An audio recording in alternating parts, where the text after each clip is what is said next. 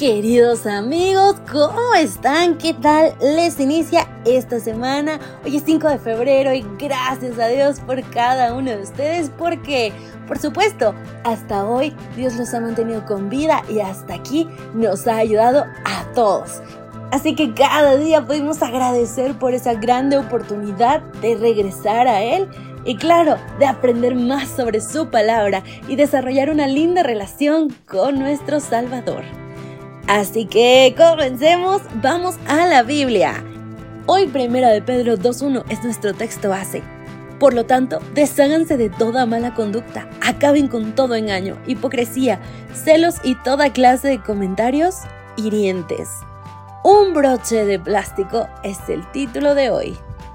Y honestamente, mm, los broches de plástico es algo que nos deshacemos en cuanto dejamos de usarlos. Así que creo que tal vez esa podría ser la relación del texto con, con el objeto del título de esta mañana. Veamos. Nada arruina tanto una buena comida como la ranciedad o una quemadura por congelación. En un intento para mantener la comida fresca, los fabricantes venden bolsas de autocierre, conocidas como Ziploc recipientes plásticos con tapas herméticas, ataduras de alambre y broches de plástico, así como otros utensilios prácticos.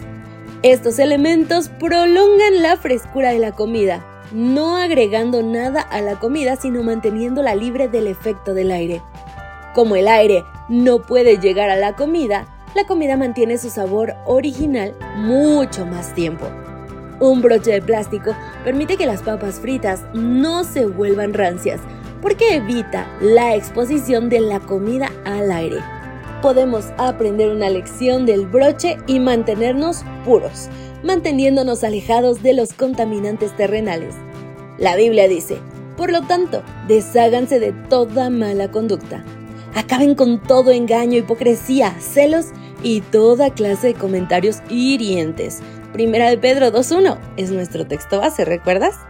El enojo, la deshonestidad y los celos pueden arruinar nuestro carácter si permitimos que estén cerca de nuestro corazón.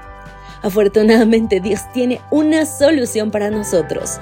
En lugar de permitir que las actitudes negativas permanezcan en nosotros, podemos elegir enfocarnos en lo positivo.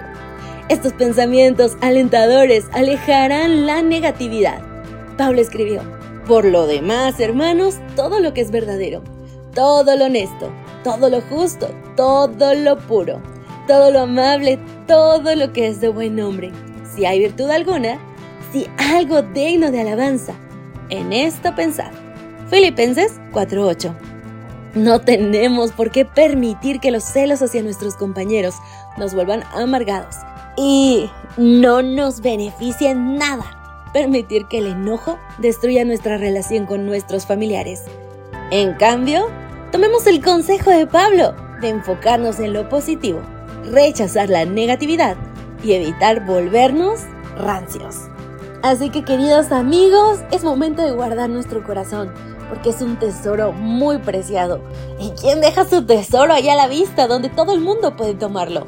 Nah, no, nada de eso. Todos lo guardamos, lo escondemos y lo ponemos en un lugar donde las personas no pueden tocarlo, donde los ladrones no pueden llevarlo donde está seguro. Y nuestro corazón está seguro en Dios. Ahí déjalo. Y busquemos cada vez dejarlo más cerquita de Él. Y así termina la reflexión de esta mañana. Qué gusto en verdad el poder compartirla contigo. Nos vemos en una próxima ocasión. Maranata. Gracias por acompañarnos. Te recordamos que nos encontramos en redes sociales. Estamos en X, Instagram y Facebook como Ministerio Evangelike. También puedes visitar nuestro sitio web www.evangelike.com. Te esperamos mañana.